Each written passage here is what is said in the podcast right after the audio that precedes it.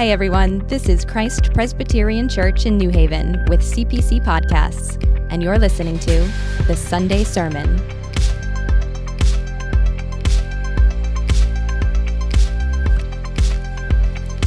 The Old Testament reading is found in the book of Isaiah, chapter 40, verses 1 through 8.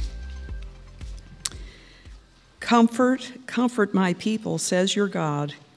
Speak tenderly to Jerusalem and cry to her that her warfare is ended, that her iniquity is pardoned, that she has received from the Lord's hand double for all her sins. A voice cries, In the wilderness, prepare the way of the Lord. Make straight in the desert a highway for our God. Every valley shall be lifted up, and every mountain and hill be made low. The uneven ground shall become level and the rough places a plain. And the glory of the Lord shall be revealed, and all flesh shall see it together, for the mouth of the Lord has spoken. A voice says, Cry. And I said, What shall I cry? All flesh is grass, and all its beauty is like the flower of the field. The grass withers, the flower fades when the breath of the Lord blows on it. Surely the people are grass. The grass withers, the flower fades, but the word of our God will stand forever. The New Testament reading is found in the Gospel of Luke, chapter 3, verses 2 through 18. During the high priesthood of Annas and Caiaphas, the word of God came to John, the son of Zechariah, in the wilderness. And he went into all the region around the Jordan proclaiming a baptism of repentance for the forgiveness of sins. As it is written in the book of the words of Isaiah the prophet, the voice of one crying in the wilderness, Prepare the way of the Lord, make his paths straight. Every valley shall be filled, and every mountain and hill shall be made low, and the crooked shall become straight, and the rough places shall become level ways, and all flesh shall see the salvation of God. He said, therefore, to the crowds that came out to be baptized by him, You brood of vipers, who warned you to flee from the wrath to come? Bear fruits in keeping with repentance, and do not begin to say to yourselves, We have Abraham as our father. For I tell you, God is able from these stones to raise up children for Abraham. Even now the axe is laid to the root of the trees. Every tree, therefore, that does not bear good fruit is cut down and thrown into the fire. And the crowds asked him, What then shall we do? And he answered them, Whoever has two tunics is to share with him who has none, and whoever has food is to do likewise. Tax collectors also came to be baptized, and said to him, Teacher, what shall we do? And he said to them, Collect no more than you were authorized to do. Soldiers also asked him, And we, what shall we do? And he said to them, Do not extort money from anyone by threats or by false accusation, and be content with your wages. As the people were in expectation, and all were questioning in their hearts concerning John, whether he might be the Christ, John answered them all, saying, I baptize you with water, but he who is mightier than I is coming the strap of whose sandals I am not worthy to untie. He will baptize you with the Holy Spirit and fire.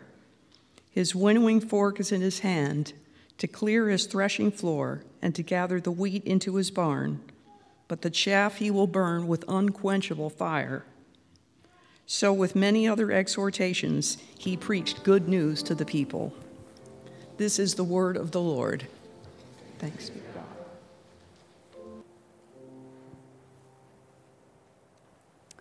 Good morning, and Merry Christmas to you.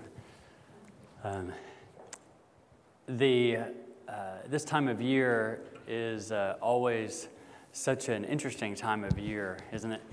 With all the decorations and the lights going up, and all the talk of uh, good tidings and comfort and joy going around.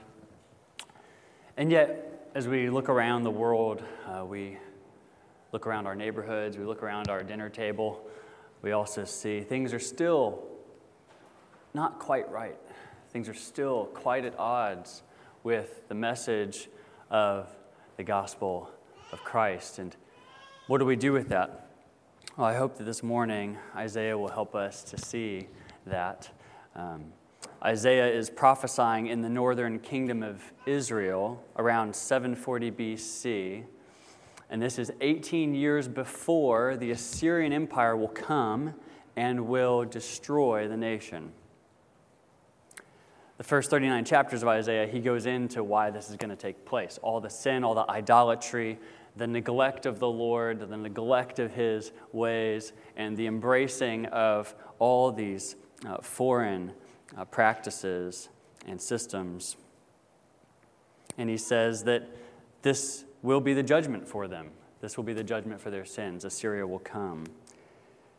And yet, there's always this thread happening through those first sections of the book where he's saying, But there is a remnant, there is a portion of my people that I will preserve, that I will save, that I will deliver. They will still be my people they will still wait on the Redeemer King, the Messiah, Emmanuel, God with us. Chapter 40, which is our text this morning, is sort of this hinge point. And in this hinge point, Isaiah begins to, to transfer from the northern kingdom uh, to the southern kingdom of Judah, the other two tribes out of the 12 that were um, doing a little bit better than the northern kingdom, but still were being uh, infiltrated by this idolatry, by this practice. And, and he starts to talk to them about how even they will be eventually taken by the Babylonian Empire some 150 years later.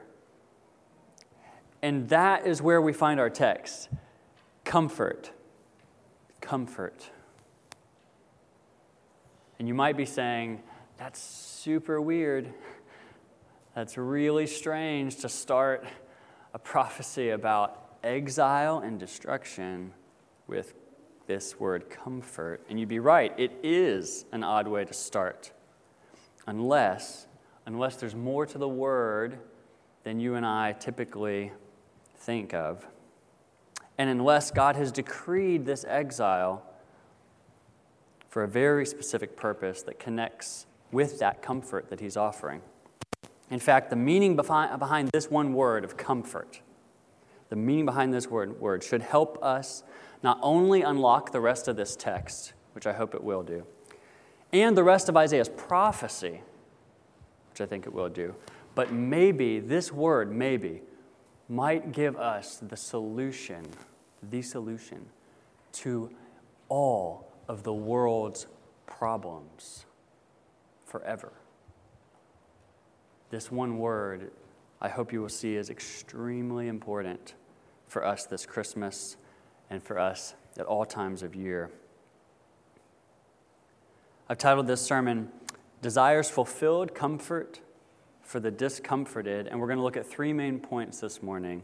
God's comfort is strong, God's way is unstoppable, God's word is forever. Again, God's comfort is strong, God's way is unstoppable and God's word is forever. Let's pray before we dive in. Our Father in heaven, hallowed be your name, and may your kingdom come and your will be done on earth like it is in heaven.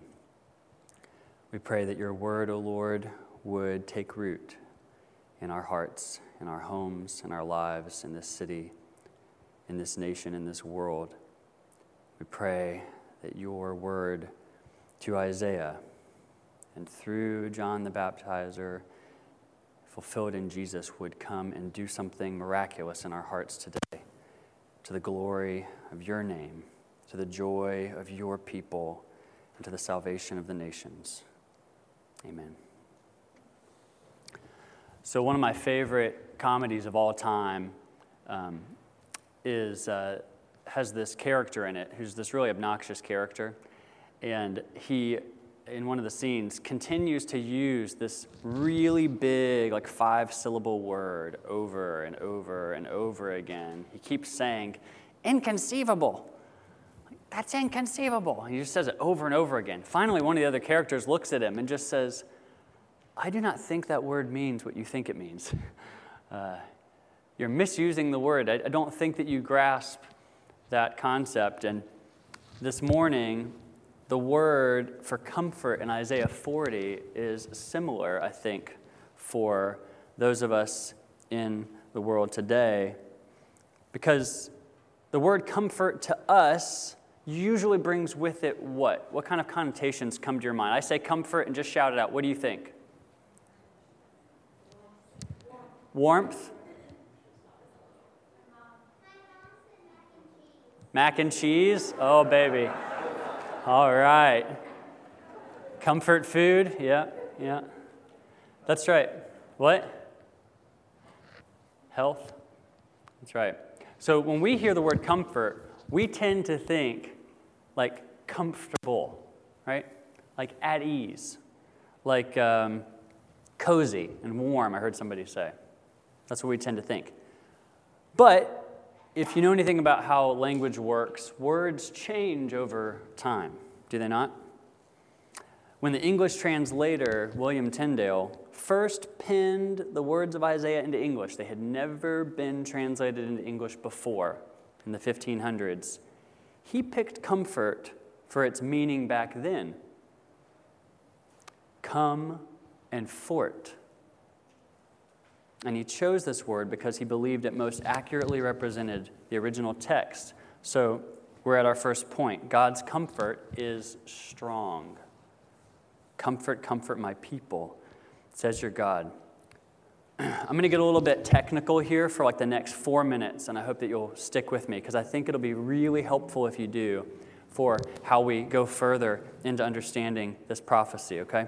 So let's get technical for a minute. The Old Testament was originally written in Hebrew. Most of you know that. Over a period of a thousand years or so, between Moses and the minor prophets, right, there's this writing of the Old Testament in Hebrew. However, after the minor prophets, between the years 400 and 200 BC, that is before Christ, 400 and 200, the Jews began speaking Aramaic. They didn't speak Hebrew anymore. And Alexander the Great, from your history lessons, you'll remember, right, began to Hellenize the whole area. And so everyone began to read and write in Greek, and some Jews even had begun speaking Greek as their first language, especially in and around Egypt, which is where the Greek translation, the Septuagint, has its roots. Why do I bring this up? Well, because it can be very hard for us to discern sometimes what an Old Testament author originally meant by a single word, especially when that word has been translated by somebody else. So, modern scholars will often look at both this Greek translation, the Septuagint, and the Hebrew original, the Masoretic text, to discern particularly challenging texts. Now, if you're lucky enough to get a text that is quoted in the New Testament, that helps a ton, right? Because then you get to see how the first Christians, church, thought and interpreted and understood that text and how it applies or how it is fulfilled in Jesus and the gospel. Okay, I told you it was technical. All right, you got it with me? But here's the good news is, is that we have a text like that this morning. We have a text uh, that is quoted in the New Testament, and we have a text that gives us great light on the gospel and so will help us understand this prophecy this morning. So, the Hebrew word for comfort is niham. It means to have compassion. To have compassion. And this seems fitting, right? Since God is telling Isaiah to comfort or have compassion on the people. Comfort ye, comfort ye, my people. God telling Isaiah, comfort my people, have compassion on my people. Now go to the Greek translation. The Greek translation, parakalete, is a compound word meaning parallel para, alongside of, and kaleo, to call or to encourage or to exhort. Coming alongside of somebody and encouraging them, exhorting them, urging them. The semantic range involves all these things. And that'll make more sense when we get to the New Testament in a second. So now look at the English word itself, which was chosen again by William Tyndale, 16th century. This is Middle English that he's speaking and writing in. Webster, uh, Merriam-Webster says uh, this about the Middle English word comforten or conforten, says to strengthen, inspire with courage, exhort, cheer up, encourage, invigorate. It's borrowed from the French word conforter, which is like a really intense fortress, something that cannot be moved or shaken. Strength, strong, invigorating. The use that we have for comfort today, which is, we, we all said it already, something producing physical ease, didn't arise until the mid 17th century, about 100 years after Tyndale first translated the text, comfort ye, comfort ye. So, putting together the Hebrew meaning, the Greek translation, the English translation, we have this defini- definition for comfort that goes something like this. If you're taking notes, this is the, the big idea that I want, to, want you to write down. God's comfort is a strong and compassionate cry to leave the discomfort of our sin to trust in his salvation and to offer that compassionate message to others. Let me say that again. God's comfort is a strong and compassionate cry to leave the discomfort of our sin, trust in his salvation, and offer that same compassionate gospel message to others. To take this one step further, in John's gospel, in the New Testament, he gives the Holy Spirit himself, one of the members of the Trinity, a similar title to Isaiah's prophecy in Isaiah 40. He calls him the Paraclete, the Comforter. Same root as this comfort, comfort my people that these prophets were told to be compassionate and strong in expressing the salvation that was coming to them in a Messiah was only possible because it was going to be God's own Holy Spirit compassionately and strongly crying out for faith and trust in God's Redeemer, the Messiah, Jesus Christ. One scholar put it this way the traditional rendering of comforter is especially misleading because it suggests only a very limited aspect of what the Holy Spirit does. He's talking about the modern use of the word comfort. It's kind of misleading for us because we don't typically think of it um, in a more robust way.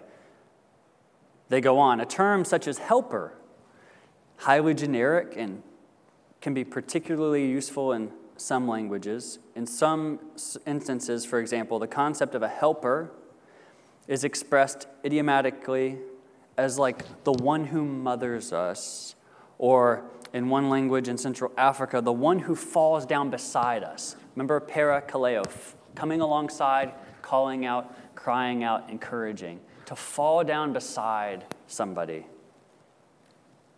That is to say, an individual who, upon finding a person collapsed on the road, let's say, kneels down beside the victim, cares for their needs, and carries them to safety. That sounds familiar. I think this is incredibly helpful in understanding what God is wanting Isaiah to even speak to us today. Compassionately cry out to them Encourage them, care about them, care for them and their needs. Carry them to safety. Verse 2 of Isaiah 40 then goes on to say, Speak tenderly to Jerusalem, cry to her that her warfare is ended, her iniquity is pardoned. She's received from the Lord's hand double for all her sins. Literally, speak tenderly is speak to her heart.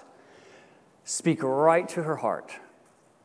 Come alongside and cry to her. That's the same word for comfort, parakalese. A third time, he wants us to hear comfort or cry or encourage that the warfare is ended. Warfare with who? Enemy nations? No, they're not going to be free again. Warfare with who then? Warfare with the one alone who can pardon their sins God Himself. Their warfare with God is over. Didn't you notice? He says to them, My people. Some of you, this remnant, are still my people. They have received double for all their sins.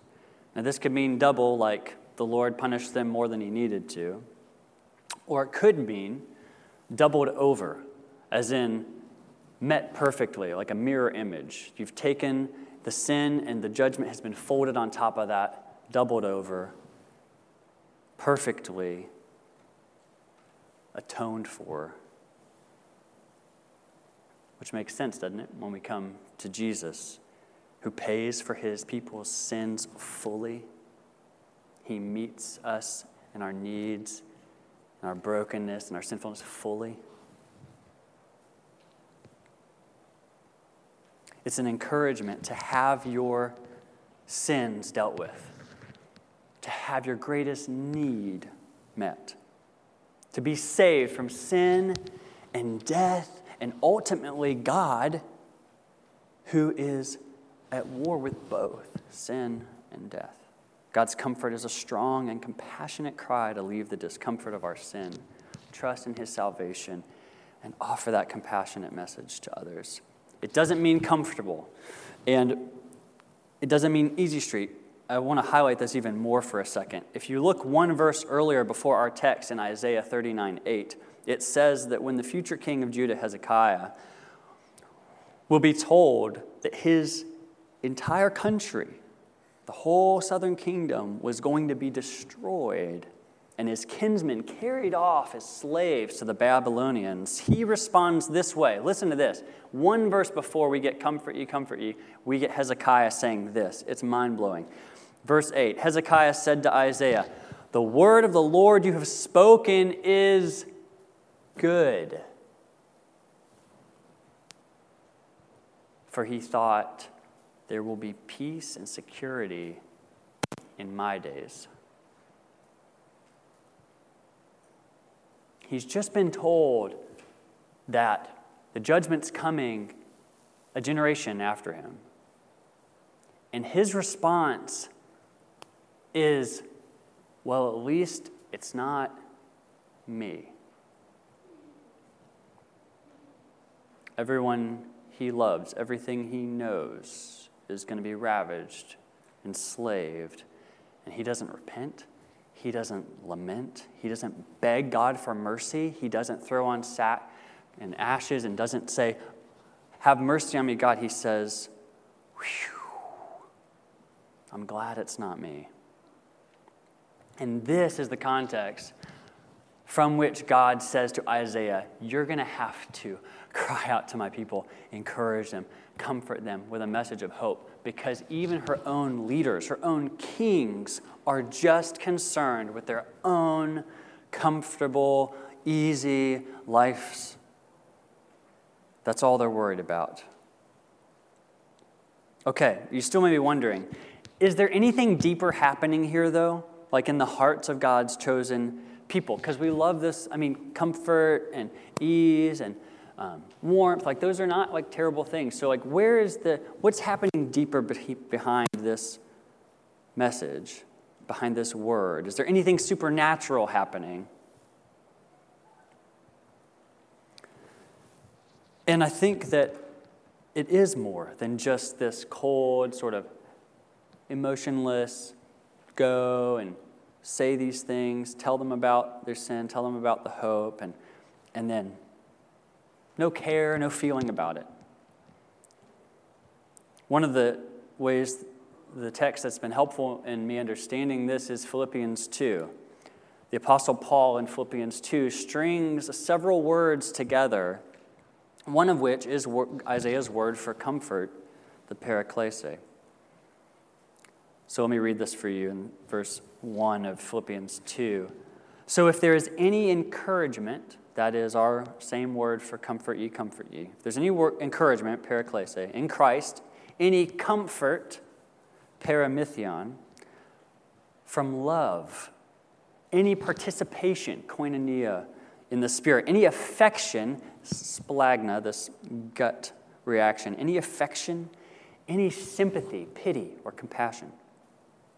And then he goes on. He's saying, if Christ has done, if what Christ has done and who Christ is, as the one who came not to be served but to serve, to give his life away as a ransom for many, if that has had any deep emotional, psychological effect on you, if it has hit you in the gut and you feel the weight of this supernatural, paramythion, alongside of a myth or a supernatural power, if this supernatural work has taken place,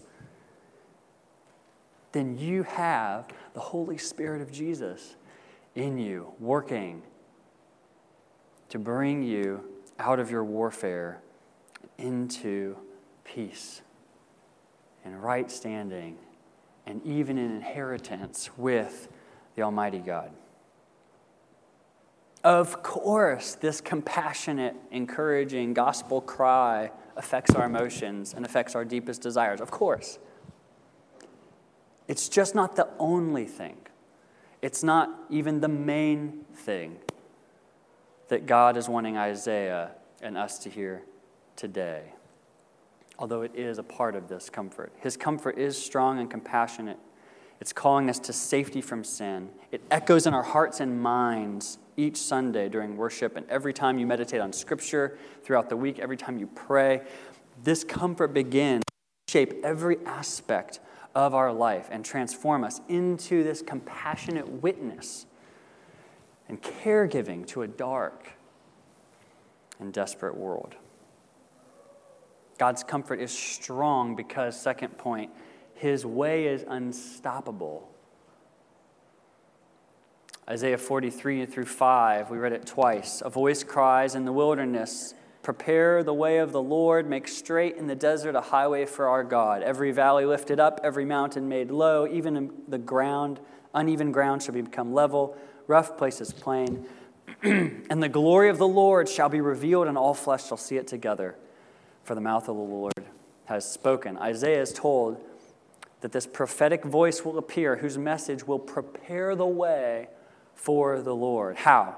By testifying, by testifying to God's plan to build this highway, this way, through the chaos of the wilderness, through the chaos and the uneven plains of our sin and our idolatry. Valleys lifted up, mountains made low, level grounds, rough places smooth, all language that's saying there is nothing, there is nothing that will stop this road, this way from being built. And on it, the glory of God, His deliverance, His salvation, His glory will come and be seen by the whole world. And this is where our New Testament reading comes in today. For Luke in his gospel, which we had read, shows that John the Baptizer is the fulfillment of Isaiah's prophecy and even carrying out his mission in preparation for Christ. Let's look at it again quickly. Luke 3, verses 3 through 9, he goes, uh, John the Baptizer goes into all the region around the Jordan, proclaiming a baptism of repentance for the forgiveness of sins, as it is written in the book of the words of Isaiah the prophet, the voice of one crying in the wilderness. Prepare the way of the Lord, make his path straight. Every valley shall be filled, every mountain and hill shall be made low. The crooked shall become straight, rough places shall become level ways, and all flesh shall see the salvation of God. He, that is John, says therefore to the crowds that came out to be baptized by him, You brood of vipers. Wait, what? You brood of vipers. Who warned you to flee from the wrath to come? Uh, Isaiah did. You did. Bear fruits in keeping with repentance. Do not begin to say to yourselves, We have Abraham as our father. For I tell you, God is able from these stones to raise up children for Abraham. Even now, the axe is laid to the root of the trees. Every tree, therefore, uh, that does not bear good fruit is cut down and thrown into the fire. what is happening here? How is this guy the fulfillment of comfort ye, comfort ye, my people? Well, remember, comfort is not comfortable. And being saved out from the discomfort of our sin is what it's about. Being saved out from discomfort. You have to be discomforted, in other words, before you can be comforted. All sin is to be judged. So, in other words, before we can be comforted, we have to be discomforted. Before we can be encouraged by heaven, we have to be discouraged by hell. And that's why John the Baptizer has some very strong language. We sang it in the song Jesus I Come, right? To, uh, to break us, to, to snap us, to, to break the bone so that it might actually re heal properly, fully. So then three groups come up to John the Baptizer and they ask him what they should do. How do we get God's salvation, right? And we pick up in verse 10. The crowds, first the crowds come and ask him, What then shall we do? And he answers them, Whoever has two tunics is to share with him who has none. Whoever has food is to do likewise. Group number two, tax collectors come to baptizer come to be baptized and said to him, Teacher, what shall we do? And he said to them, Collect no more than you're authorized to do. Soldiers also asked him, What? Uh, and we, what shall we do? And he said to them, Don't extort money from anyone by threats or false accusation, and be content with your wages. He tells the people, if they want to be saved, they need to stop seeking their own kingdom, their own comfort, their own idols, and start, start seeking God. Start seeking to comfort others as God has comforted them. John knows why Israel lost the temple. You see, he knows why the nation was sent into exile and why the Babylonians took them over because of their idolatry. Now, if you've been with us at any point during this year when we've been going through our series on Hosea, you'll know that the New Testament defines idolatry for us. In Colossians 3:5, amongst other texts, it says to put to death this whole list, and then it ends with this covetousness, which is idolatry. Covetousness. What is covetousness? More. More of what? Anything. Just more. Discontent, I need more. John says, if you have one more tunic than you need, or one more stock than you need, or one more of anything that you need. Whatever it is, it can be shared, it can go. Idols got to go. Compassion, care for others has to come into your heart and life. But how is that going to happen, you might ask? How will you get a heart that is willing to part with your worldly comforts, that you would experience the comfort of God? And then seek to comfort others. John tells us in verse 15, he goes on, As the people were in expectation, all were questioning in their hearts concerning John whether he might be the Christ. John answered them all, saying, I baptize you with water, but he who is mightier than I is coming, the strap of whose sandals I am not worthy to untie. He will baptize you with the Holy Spirit and fire. His winnowing fork is in his hand to clear the threshing floor, to gather the wheat into his barn but the chaff he will burn with unquenchable fire. So, with many other exhortations, he preached good news to the people. There's our word again, parakaleon, exhortations. With many other exhortations or comforts, this is John's idea of comforting. This is John's idea of fulfilling the message of Isaiah to strongly and compassionately cry out to the people to come to leave their sin and to trust in God's salvation, offering it to the world. He's using strong language, right? To convey the seriousness of their sin and their situation apart from the rescue of the coming king. And then he gives this picture of Jesus with this winnowing fork, which is judgment imagery, basically separating all those who are comforted by the gospel and all those who are comfortable without it. It's a key part of the gospel. Before anyone can be found, they have to realize first, I'm lost. Before anyone can be comforted, they have to feel the discomfort of their own sinful disposition first. If you don't feel the least bit discomforted by the image of Jesus Christ, the Almighty Son and living God with a big old fork in his hand and a fire by his side where sin is going to burn, something is wrong. If you feel discomforted by that, that's a good thing. It's really, really discomforting. If you don't, that's a problem because it's serious. Your sin is serious. The exhortation, the cry from Scripture is to get away. Get away from sin, get away from death, run to Jesus. Confess it, get it out in the open, then repent of it. Leave behind the stuff you shouldn't have done. Take up the stuff you should have done and weren't. We confess that often, right? Forgive me for the things I have done and the things I have left undone. And this is not a one time event, by the way. Martin Luther, when he posted the 95 Theses on the Wittenberg door in the early 1500s, which sparked the Protestant uh, Reformation, the very first one of the 95 Theses says, when the Lord Jesus Christ said to repent, he meant for a lifetime of repentance a lifetime of making what's wrong right by trusting in Jesus and by reconciling with God and by reconciling with mankind. So it really doesn't matter whether you're a brand new Christian or you're not a Christian at all, or if you've been a Christian for decades if you got sin, it's got to get dealt with. Expose it, drag it into the light.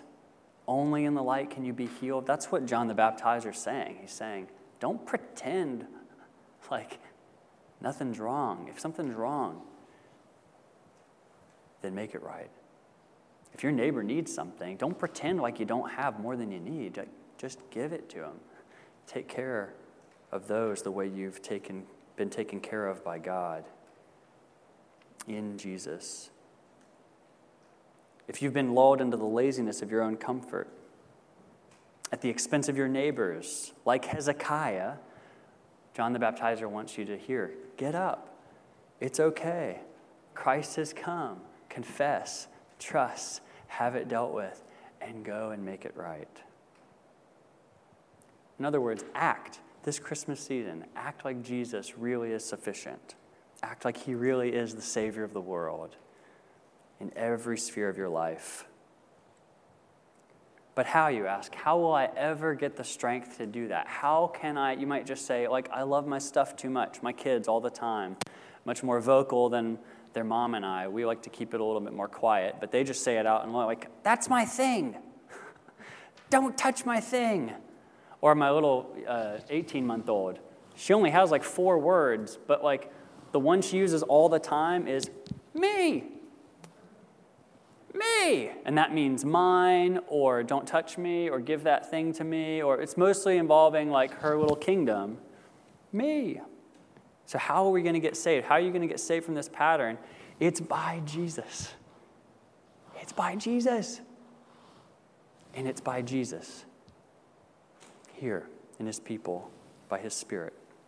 His payment, his life is the payment for our sin. His Spirit is the power to change us into what C.S. Lewis called little Christs, or mini comforters who care for the world. But you got to know that you need it, right? Blessed are those who what? Mourn, for they shall be comforted. Blessed are those who thirst for righteousness, they shall receive it in receiving Jesus. I have a friend who had a rude awakening um, when, uh, after years of sort of leaning uh, more theologically toward a universalist position. That is, that everyone in the whole world gets saved, regardless of their faith or religion um, or lack of either. They had a rude awakening when somebody they loved very deeply sinned against them very badly. And they told me through tears how they longed to reconcile with this person who had hurt them, who had sinned against them. But how impossible it would ever be until that person recognized how deeply they had hurt the other person. It's impossible to forgive somebody, to reconcile with somebody who has no clue that they've sinned against you or hurt you. It's, it's, it's not like, a, oh, it's hard. No, it's impossible. You're here and you're missing each other. Same is true for God's comfort. It is impossible to comfort somebody who's already comfortable. It's impossible to free somebody from sin when they say, I'm not trapped. This is me. This is my life. This is who I am. I like it. I'm comfortable. God longs for the world to be comforted by Christ, but if the person is ignorantly comfortable in their sin, they cannot receive that comfort. They can't receive his love. The application for this, before we move to our last point, is get Jesus in your life this season, today. Get Jesus and give Jesus. Get Jesus and give Jesus. Get him into your heart by faith. Ask for him to come and save you, set you free, end your warfare with God, and then give him away to others who are in need. Um, this could be anything. You could be as creative as you like, but there's a lot of needs in this city, a lot of needs in this world right now. I beg you, ask the Lord, how can I give Jesus away? In what small or great way, a little or a lot of sacrifice, whatever it is, but I want to give Jesus away and his salvation. Last point God's word is forever. Our passage in Isaiah wraps up with this second voice coming. A voice says, Cry. And I said, What shall I cry? All flesh is grass. All its beauty is like the flower of the field.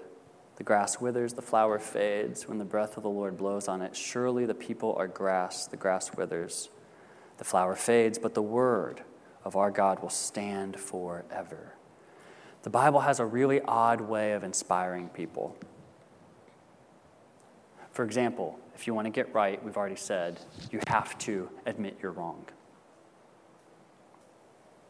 If you want to be comforted, you have to mourn your sin. And if you want to have a full life, he says, think about death. Think about your own death.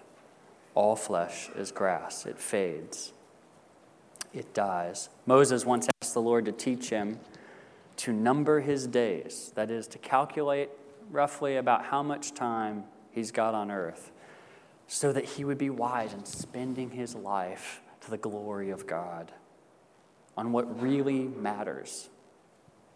The New Testament says, redeem the time for the days are evil. That is, use your life well each day as if it were your last, because only one thing remains forever, and that is His word, His promises, His kingdom promised to His people.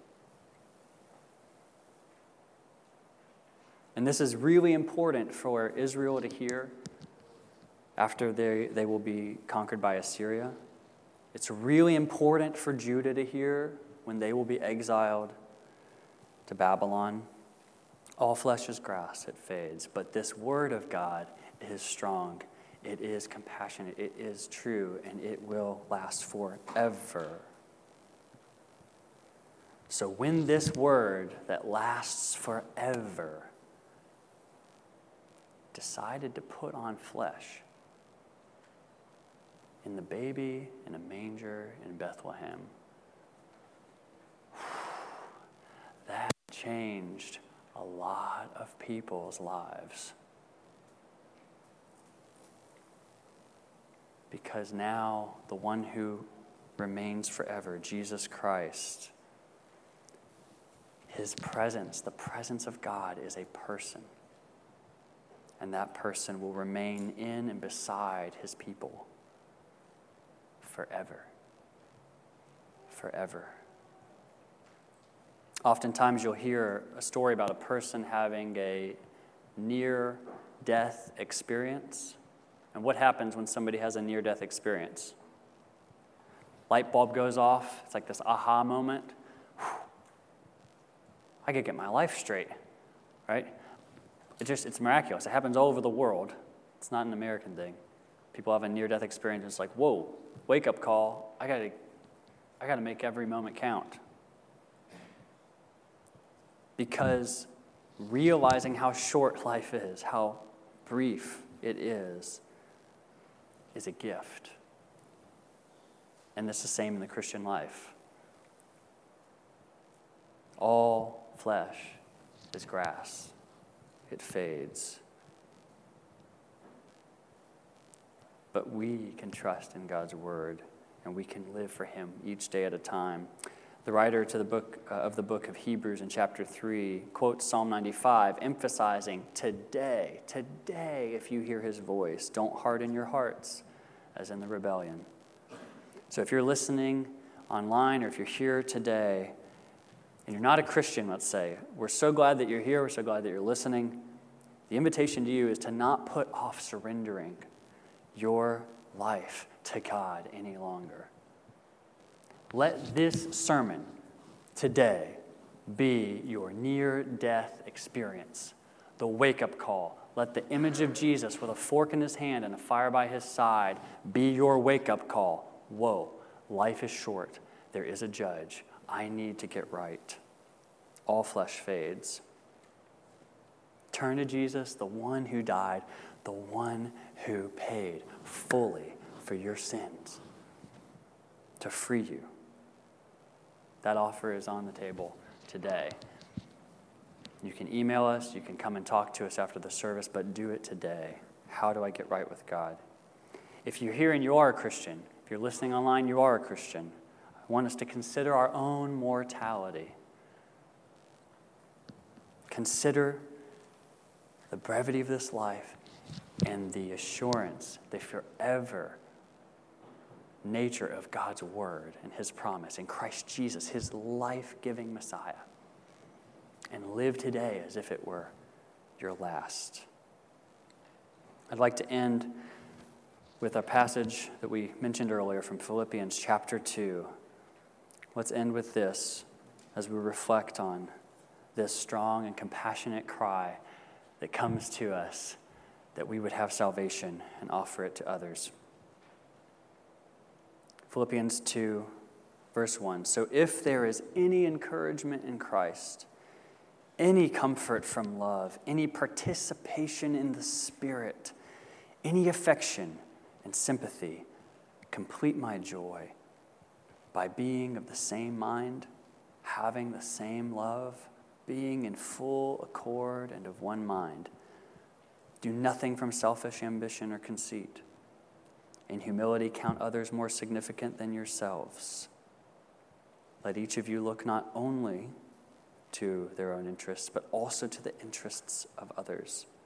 Have this mind among yourselves, which is yours in Christ Jesus, who, though he was in the form of God, did not count equality with God a thing to be grasped, but emptied himself by taking the form of a servant, being born in the likeness of men, and being found in human form, he humbled himself by becoming obedient to the point of death, even death on a cross.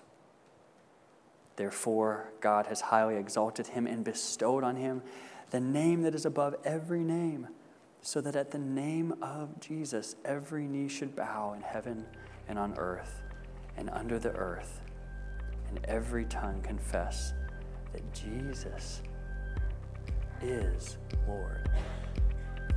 To the glory of God the Father. Amen. Thanks for listening to the Sunday Sermon. We hope you enjoyed this episode. Be sure to subscribe to CPC Podcasts on Apple Podcasts, Spotify, or wherever you listen. If you liked this show, consider a five star rating, share it with your friends, or write to us at podcast at cpcnewhaven.org.